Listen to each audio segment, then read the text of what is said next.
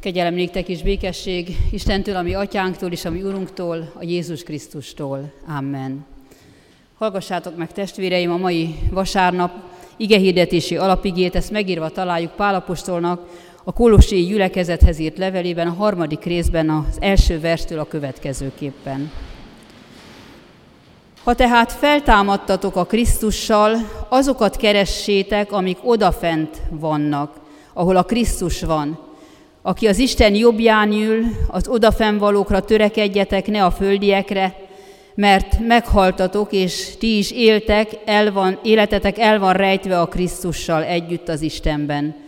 Mikor Krisztus, ami életünk megjelenik, akkor vele együtt ti is megjelentek dicsőségben. Őjétek meg tehát tagjaitokban azt, ami csak erre a földre irányul, a paráznasságot, a tisztátalanságot, a szenvedélyt, a gonosz kívánságot és a kapzsiságot, ami bálványimádás, mert ezek miatt haragszik az Isten.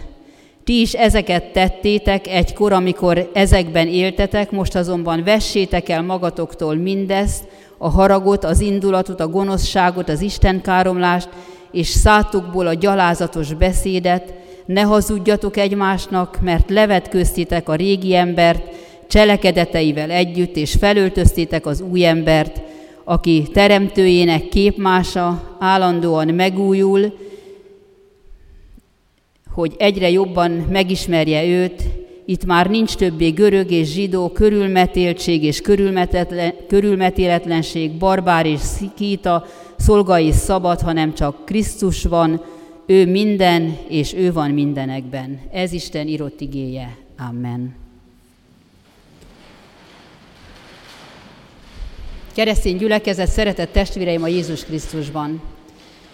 Pálapostolnak ez a levél részlete, amelyet a Kolossé beliekhez írt, amikor arról ír, hogy feltámadtatok a Krisztussal, ezért az odafen valókkal törődjetek, ugye azzal kezdi, hogy ha feltámadtatok, ez a mi fülünknek olyan feltételes módnak, talán még egy kicsit olyan kérdő mondatnak is tűnik, de mégis mindenképpen olyan, mintha kicsit nyakon csípne bennünket, kicsit ránk pirítana, mert valóban Isten üzenete ez számunkra, hogyha feltámadtatok a Krisztussal. Persze ilyenkor jöhet az embernek az a kicsit okoskodó kifogása, hogy hát hogy támadtunk volna fel, mikor még meg se haltunk. Csak hogy a keresztény ember, aki már valamilyen keveset is hallott a Bibliából, vagy az ige hirdetésekből hallott néhány ige hirdetést, tudja, hogy itt nem testi, hanem lelki halálról van szó, és kár nekünk akadékoskodni és kibúvókat keresni. Én azt gondolom, hogy ebben a környezetben, ahol mi élünk, minnyáján tudjuk, hogy a lelki halálról beszél Pálapostól, üzen nekünk az Isten Pálapostolon keresztül. Igen, és Pálapostól, ahogyan a keresztelő ige hirdetésben is szó volt, másként is megfogalmazza ezt a megújulást, újjászületést, feltámadást, az óember levetését vagy megöldöklését is, és a tagjainkban való régi dolgok megöldökléséről beszél. És bármennyire is ismerősek ezek a fogalmak a számunkra, azért nagyon sokat küzdködünk mi ezzel a kérdéssel, nehéz ezt megragadnunk. Ha eszünkbe jut, hogy Nikodémus János evangéliumából ez a az elöljáró, aki nyitottan ment Jézushoz, mert kíváncsi volt arra, hogy ez a nagy mester mit is mond az élet dolgairól, és bár félt az elöljáró társaitól, titokban éjszaka ment, de azért próbált Jézus tanításával, gondolataival ismerkedni, és amikor Jézus azt mondja neki, hogy újonnan kell születned, akkor szinte megbotránkozik, nem érti, nem tudja, mit kezdjen ezzel ez a bölcs, okos tanító, hogy újonnan kell születni, még föl is veti azt a képtelenséget, hogy hogyan mehet be az ember felnőttként az anyja méhében, és születhet meg újra. Küzdködünk ezzel a gondolattal, hogy mi az, hogy újjá születni, megújulni. Vannak olyan képeink és elképzeléseink, hogy amikor egy fárasztó nap után talán éppen fizikai munkát végeztünk, porosan, izzadtan, egy jó forró fürdőt vezünk, vagy egy frissítő zuhanyt, akkor szoktuk is mondani, mintha újjá születtem volna. vagy egy félig átdolgozott, vagy átvírasztott éjszaka után reggel muszáj egy jó kis erős kávét inni, és akkor is mondunk ilyet, hogy szinte új életre kaptam. Csak hogy az Isten által való újjászületés az nem mintha, nem szinte, hanem az egy valóság. Az Isten újjászül minket, és ez is a titok része, hogy nem nekünk kell kikillódni, nem nekünk magunknak kell bemászni a kádba, vagy megfőzni azt a frissítő kávét, hanem Isten szül újjá minket. És most, hogy itt volt ez a két gyermek keresztség, ez is egy példa arra, hogy a kisgyermek és főleg a kisbaba semmit nem tett még ezért a dologért, passzívan vett részt ebben a történetben, hagyta magát, hogy az Isten sodorja ebbe az újjászületés fürdőjébe bele. Csodálatos ez, hogy valóság, az Isten megújító, újjászülő ereje, és hogy ő cselekszi ezt. És hogyha már megtörtént, ha már átéltük, akkor ragadjuk ezt meg, emlékezzünk a keresztségünkre, éljük át, ízlelgessük ezt, hogy Isten megbocsátotta a bűneinket ebben az újjászületés fürdőjében. Persze sokan mondják, hogy egy ilyen kis csecsemő még nem védkezett, persze nem védkezett, de a Biblia, az Isten üzenete, tanítása szerint igenis az eredendő bűn csírája ott van már az ő kicsi lelkében, szívében. Isten elénk siet a gyermek keresztségben, mindent megelőlegezve magához ölel és megbocsátja bűneinket, megtisztít az újjászületés fürdőjében. És ha ezt meg tudjuk ragadni, ezt, ennek tudjunk örülni, ezt ízlelgessük. Ugye Luther Mártorról jegyezték föl, vagy ő maga jegyezte föl, hogy amikor elindította már a reformáció gondolatait, a Szentírás tanulmányozva érezte, hogy sok minden nem úgy van az egyházban, és irataival próbálta a papokat, az egyház népét jó útra az Isten felé terelgetni. Neki is jöttek a kísértések, hogy minek ez?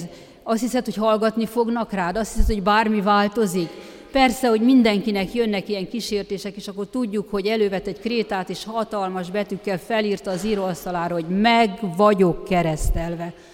Ilyen erő volt számára a keresztsége, számunkra is ilyen erő lehet a keresztség, és aztán azok a történések az életünkben azóta, amikor közel engedtük magukhoz, magunkhoz a Krisztust, amikor átélhettük ezt a megújulást, ezt az újjászületést.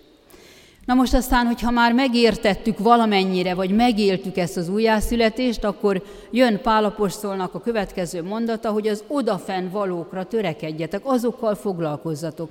Na ez megint ilyen arcpirító és nyakoncsípős dolog, hogy hát mennyit foglalkozunk mi az odafenn valókkal. A napunk 24 órájába, és valóban a 24 órát mondom, mert amikor alszunk is, és felébredünk éjszaka egyszer-kétszer, szörnyű álmainkból, vagy kínzó, vagy esetleg azt mondjuk, hogy jaj, de butaságot álmodtam, ezek tudjuk, hogy mind arról szólnak, nyakon csíphető, megragadható, hogy amikkel napközben küzdöttünk, viaskodtunk, amiket napközben tettünk, sokszor azok jönnek elő ilyen torz formába az álmunkba. Tehát 24 órában viaskodunk, rengeteg gondolat, kép, esemény, aggódás megy át az agyunkon egy nap folyamán. És akkor tényleg kérdés, hogy hol fér ebbe bele a fölfelé való tekintés? Hol fér ebbe bele? Nagyon nehéz. Nagyon nehéz nekünk sokszor fölfelé tekinteni. Nem hiába mondja Jézus a Lukács evangéliumában, abban a kedves történetben, ahol Mária és Márta házába ö, tér be, és tudjuk a történetet, Mária lekuporodik Jézus lábához, és áhítattal hallja, Márta pedig tesz, vesz, sürgölődik, majd egyszer csak felrója a történetet, és azt mondja, hogy Uram, szólj rá a testvéremre, aki csak ott ül előtted, én pedig itt fáradozok, és ő nem segít nekem. És akkor Jézus, ugye ismerjük a mondatot, hogy Márta, Márta, sok mindenre van gondod. Mária a jobbik részt választotta, amit nem vehetnek el tőle, és hogy csak ez a szükséges dolog. Azt gondolom, hogy minnyáján be tudjuk magunkat azonosítani ebbe a történetbe. Én könnyen beazonosítom magam a név azonosság miatt is, még véletlen se hiszem, hogy én vagyok ebbe a történetbe a Márta, de én azt gondolom, hogy minnyáján tudjuk, hogy hol a helyünk ebbe a történetbe hogy minnyáján a szorgoskodó, mindig tenni akaró, mindig valamiért aggódó Márták vagyunk. Nem hiába mondja Jézus, hogy sok mindenre van gondod, de egy a szükséges, és Mária azt a részt választott, amit nem vesznek el tőle. Hol fér bele az életünkbe? És gondoljuk végig, reggel jó esetben egy röpke biblia olvasás, néhány szép ige az útmutatóból, amely talán majd elkísér bennünket egész nap, néhány sóhajtásnyi imádság, Uram, segíts meg minket, engem és az enyémet, aztán szaladunk tovább. Esetleg napközben néhány erőp, erőppentett sóhajtásnyi ima, ha van időnk ebédelni és eszünkbe jut, akkor az étkezés előtti, és talán még az étkezés utáni imádságot is elhadarjuk, majd este bele, beledőlve az ágyba, egy sóhajtásnyi hálaadás, és ez nagyon jó, ha ennyi van, de ha ezt összeadjuk, testvéreim, ezek másodpercek, és jó, ha néhány percé állnak össze a nap 24 órájából. Hol van hát az odafen valókkal való törődés, foglalkozás az életünkben? De természetesen Isten nem szerzetesi életet vár tőlünk, hogy egész nap morzsolgassuk az imáinkat, és a Biblia fölé hajolva éljünk. Pálapostól itt nagyon jó és határozott útmutatást ad, amikor arról beszél, hogy öljétek meg tagjaitokban, ami erre a földre irányul, és arra kér, hogy a paráznaságot, a tisztátalanságot, a szenvedélyeket, a gonosz kívánságot, a kapzsiságot, ezt mind-mind vessük le, utasítsuk el. Ezek nagyon, akár azt is mondhatnám, hogy etikai útmutatások, gyakorlati útmutatások, hogy hogyan kellene úgy élni, hogy, hogy az Isten szerint éljünk. Azt mondja, hogy a gonosz beszédet is távolítsuk el a szánkból. Milyen nehéz dolgok ezek, olyan jó néha egy jót plegykálni a másikról, vagy egy kicsit úgy belemenni a másikba. De nem, a gonosz beszédet, minden távolítsatok el magatoktól. Nagyon gyakorlatiasan beszél Pálapostól arról, hogy mit is jelent az, amikor az odafennvalók a saját életünkön mutatkoznak meg. És érdemes tovább olvasni, bár a, a kiírás szerint én se olvastam tovább, mert itt van elvágva az ige, Azért én tovább olvasom. Azt írja Pálapostól, öltsétek tehát magatokra, mint Isten választottai, szentei és szerettei, a könyörületes szívet, jóságot, alázatot, szerítséget, türelmet, viseljétek el egymást, bocsássatok meg egymásnak, ha valakinek panasza van valaki ellen, ahogyan az Úr is megbocsátott nektek, úgy tegyetek ti is. Mindezek fölé pedig öltsétek fel, a szeretetet, mert az tökéletesen összefog mindent, és a Krisztus békessége uralkodjék a szívetekben, hiszen erre vagytok elhívva az egy testben, és legyetek háládatosak a Krisztus beszéde lakjék bennetek gazdagon úgy, hogy tanítsátok egymást teljes bölcsességgel, és incsétek egymást zsoltárokkal, dicséretekkel, lelki énekekkel, hálaadással énekeljetek szívetekben az Istennek, amit pedig szóltok vagy cselekedtek, mind az Úr Jézus nevében tegyetek, hálát adva az Atya Istennek ő általa. Csodálatos útmutatás. Persze nagyon nehéz ezt is megvalósítani nekünk, de itt most nem a negatívumokat, amit le kell vetni, hanem amit fel kell venni, azt sorolja fel Pálapostól. Nagyon csodálatos, és persze tudjuk, hogy sokszor nagyon nehéz, és most megint csak egyet ragadok ki, incsétek egymást, nagyon szeretjük egymást meginteni, jól a másiknak oda mondani, hogy ez bizony rosszul csináltad. De Pálapostolon keresztül Isten azt mondja, hogy incsétek egymást zsoltárokkal. Tehát nem úgy, hogy majd én megmondom neked, hogy mi van. Zsoltárok csodálatos imádságok, és hogy zsoltárokkal, dicséretekkel incsétek egymást. Pálapostól tehát világos útmutatást ad, hogy amikor fölfele nézünk, akkor horizontálisan, akkor utána tudjunk vertikálisan is körbenézni, és lássuk meg embertársainkat, a hozzánk tartozókat, vagy a tőlünk távolabb állókat, hogy milyen hiányaik vannak, és miben tudunk mi melléjük lépni. És ha már fölnéztünk, a, megvan a horizontális, és körbenézünk, és megvan a vertikális, akkor már kirajzolódik a kereszt. És ha erre a keresztre tekintve, a keresztbe belekapaszkodva tudunk élni, akkor kinyílik a látószögünk, akkor már nem csak magunkat látjuk, akkor már Pálapostól szavaival élve lehull az óember, és az új ember az messzebb lát. Még egy történetkét hozok ide nektek, amit a héten találtam. Most itt egy borús őszi vasárnap van Budapesten, de most talán csukjuk be a szemünket, és képzeljük el, hogy Rómában vagyunk, tavasz van, szikrázik már a nap, már nem csak a fák rügyei, hanem az a néhány virág is kibomlott a fákon, és a Szentpéter bazilika tövében a repedésekből a bogarak is kezdenek előmászni, téli álmukat megszakítva vagy befejezve. Egy hangya család is, talán a bogarak legkisebbike is előmászik, és a fiatal hangyák nyújtogatják a lábaikat, csápjaikat, örülnek a napfénynek, és fölfelé tekingetnek a kövekre, és már azt tervezik, hogy ők most ezeket a köveket meghódítják, a tetejéig fölmásznak, megnézik, hogy mi van ott. Az öreg hangyák a derekukat ropogtatják, kicsik a fejüket ingatva, rosszalják a fiatal hangyák tüzeskedését, de nem szólnak semmit, és a fiatal hangyácskák el is indulnak sok kis lábukon fölfelé, fürgén a falakon. De észreveszik, hogy milyen simák ezek a falak, mert hogy ugye márványból vannak. Meg hogy milyen egyenesek a falak, a, a táblák menti vonalak. És elkezdenek elmélkedni, hogy hát ez természet nem alkothatta, mert a természet az ilyen gur, gírbe-gurba repedéseket alkot, és oda jól el lehet bújni éjszakára vagy télire.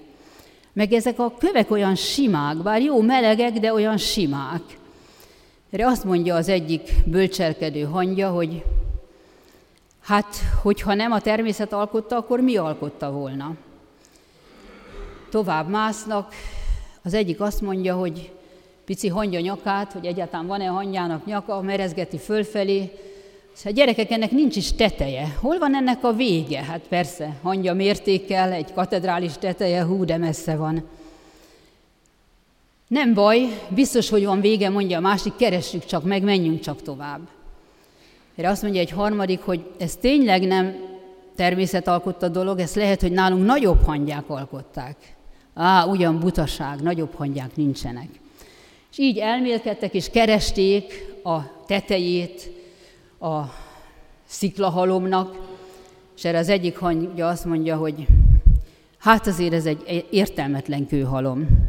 Ugye a hangja megállapítja a Szent Péter bazilikáról, katedrálisról, hogy ez egy értelmetlen kőhalom. Hát ennyi a hangya látása, hogy nem látja az egészet, csak egy hangya arasznyira, és nem is tudjuk, hogy mekkora az a hangya arasz, mert még a hangyát sem nagyon tudjuk megmutatni, hogy mekkora. Mi emberek talán látunk egy ember arasznyira. Mekkora az arasz, ekkora. Hát ez se sok, ez se vezet bennünket túl messzire, az orrunk elé tesszük, akkor nem sokkal látunk az orrunknál tovább, de azért mi mondjuk egy nagy épületet, egy templomot, így befog a tekintetünk, és fel tudjuk fogni, hogy mi az. A héten két kis unokám is volt itt, külön-külön családból, a két évesek, és mikor eljönnek ugye a Imsi papához, meg a Márti mamához, és itt megállnak az utcán, akkor felnéznek a templomra, és mondják, hogy templom kezd, mert egy két éves is ennyit már belát és felfog. Ennyire már ő is tovább lát. De azt is tudjuk, hogy a mi ember arasznyi látásunkkal, bármennyire is tudjuk, hogy mi az az épület, ami előtt állunk, és ki tudjuk keresni a Google-ból, hogy mikor épült, hogy ki építette, stb. Azért azt nem tudjuk, hogy mi lesz velünk holnap, vagy a következő órában, tehát a mi látásunk is tényleg egy ember arasznyi, ha nem is hangja, mert egy kicsit talán több.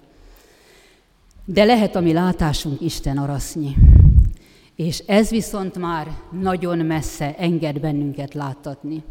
Ha fölfele nézünk, és az Isten arasztyi látással látunk, akkor látni fogjuk nem a templom mennyezetét és a lámpákat, hanem azt, hogy Isten már nekünk ajándékozta az örök életet. És hogyha ennek a horizontális látásnak a meccésében el tudunk látni embertársaink felé vertikálisan is, akkor ez a látás az Isten arasz látása. Isten adja meg nekünk, hogy így a keresztre tekintve, a keresztet látva, a mi látásunk Isten arasznyi legyen, hogy lássunk fölfelé, de meglássuk egymást is. Isten adja ezt a látást. Amen. Imádkozzunk.